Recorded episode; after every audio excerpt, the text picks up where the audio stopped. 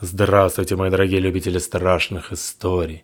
Перед началом истории не забудьте, что в описании к подкасту есть ссылочка на Литрес, где расположены мои романы в жанре ужасов.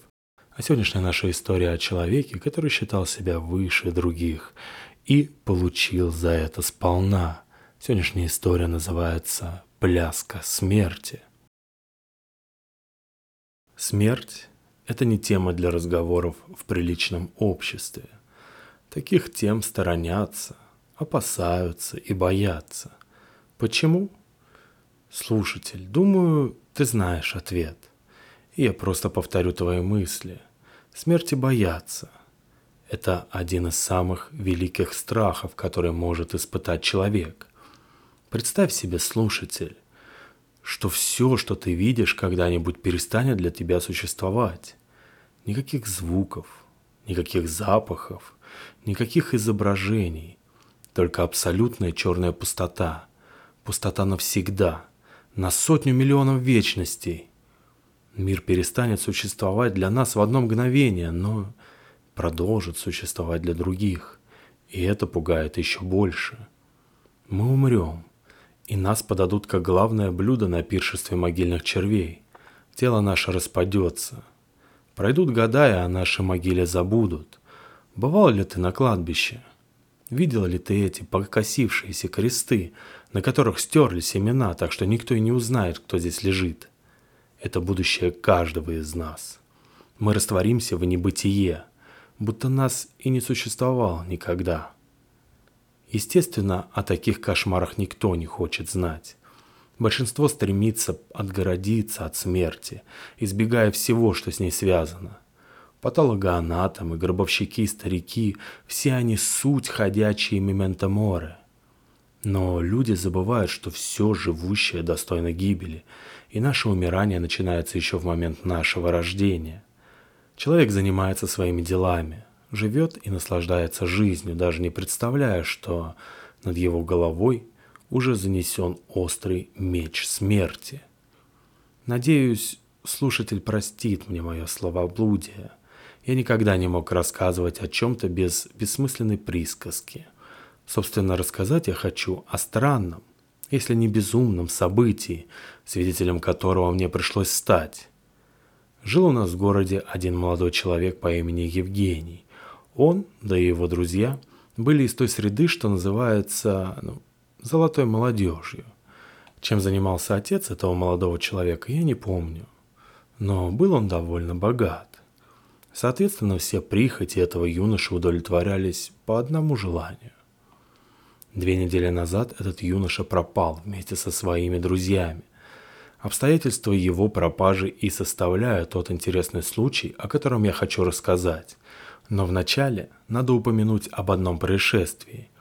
Примерно за месяц до пропажи Евгения в подвале одного из домов был обнаружен скелет. Не знаю всех тонкостей этого дела, но мне точно известно, что по результатам работы следователей было установлено, чей это был скелет, и что погибший был знаком с Евгением. А смерть его наступила примерно в то же время, когда в этом доме Евгений снимал квартиру. Дело раскрыли быстро. В убийстве обвинили бомжа, что ошивался в том районе. Но вот что странно. Мертвец не был ограблен. Зачем же тогда бомжу убивать человека? Чтобы органы власти не утверждали, все понимали, что реальным убийцей был Евгений, а избежал он наказания только благодаря деньгам отца. Ну а теперь я могу поведать свою историю. Я являюсь владельцем замечательного двухэтажного дома в пригороде. Стоит он на берегу озера, и место это весьма живописное.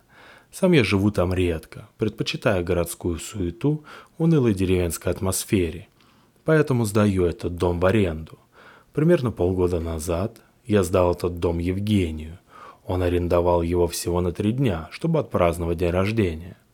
Через неделю после этого мне пришлось общаться с полицией, ибо они расследовали дело о пропаже 20 человек, Евгения и его друзей – Полицейские хотели осмотреть дом, который я сдаю Евгению, да и пообщаться со мной, когда я его в последний раз видел, о чем мы говорили, ну и тому подобное.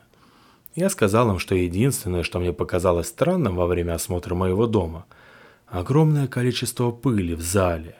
К сожалению или к счастью, я как-то не сразу вспомнил, что в моем загородном доме стоят скрытые камеры. Простая предосторожность, хотя кому-то это покажется паранойей или извращением. Когда я вспомнил о камерах, то не сразу побежал сообщать об этом в полицию. Взяв записи, я решил сначала сам посмотреть их. Камеры работали со дня заключения аренды, так что я перемотал их на день приезда Евгения и стал наблюдать. Вначале все было как обычно. Компания отправилась на озеро, потом веселилась во дворе, но дождь заставил их всех уйти в дом, где они стали, коротко говоря, предаваться порокам. Калигула покраснел бы со стыда, увидев то, что эти люди устроили в моем доме. Я не стал наблюдать за всем тем, что они творили, и включил перемотку, сдерживая желание отмыть весь дом.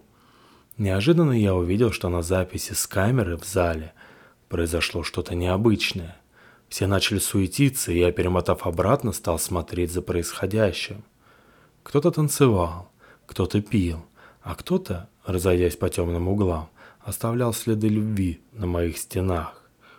Вдруг все резко повернулись в одну сторону, и в поле видения камеры вбежала девушка. Было видно, что она чем-то напугана. Камера не передает звука, поэтому я мог только смотреть. Девушка стала что-то нервно рассказывать. Затем несколько парней, каждый размером с порядочный шкаф, вышли из зала. Прошло 10 минут. Вдруг видеозапись прервалась на несколько секунд, а затем возобновилась так резко – что я не сразу осознал, что я вижу. Я не мог включить свое мышление и как-то оценить то, что я видел. Я мог лишь смотреть в монитор, не моргая. На записи было видно, как веселящиеся люди превратились в перепуганных, загнанных жертв. Все они ютились по углам, прижимаясь друг к другу и растягивая рты в вопле ужаса. Я до сих пор с трудом верю в то, что увидел, но камера не может врать. В центре зала стоял оживший скелет. Я видел, как его череп, словно лампа маяка, двигается из стороны в сторону, будто он осматривал всех собравшихся. Затем он подошел к Евгению и стиснул его шею в своей костлявой руке. Никто вокруг не воспрепятствовал живому мертвецу, все лишь в ужасе наблюдали за этой сценой. Скелет удерживал горло Евгения, пока его тело не перестало дергаться. Затем он отпустил его, и тело свалилось на пол и рассыпалось в прах. Видеозапись вновь прервалась на секунду, а когда возобновилась, я увидел, как все гости этой злосчастной вечеринки стали заживо разлагаться и превращаться в живые скелеты.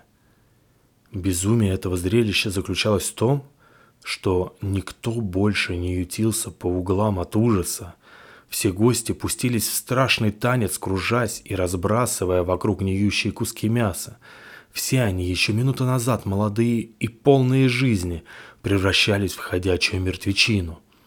Это фантасмагорическое зрелище длилось несколько минут, после чего все скелеты, словно по чьему-то повелению, упали и рассыпались в прах. Тогда я понял, что это была за пыль.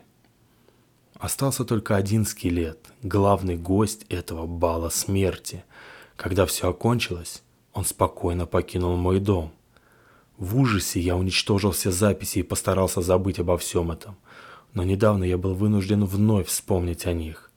В новостях передавали, что на одном из кладбищ в нашем городе была осквернена могила.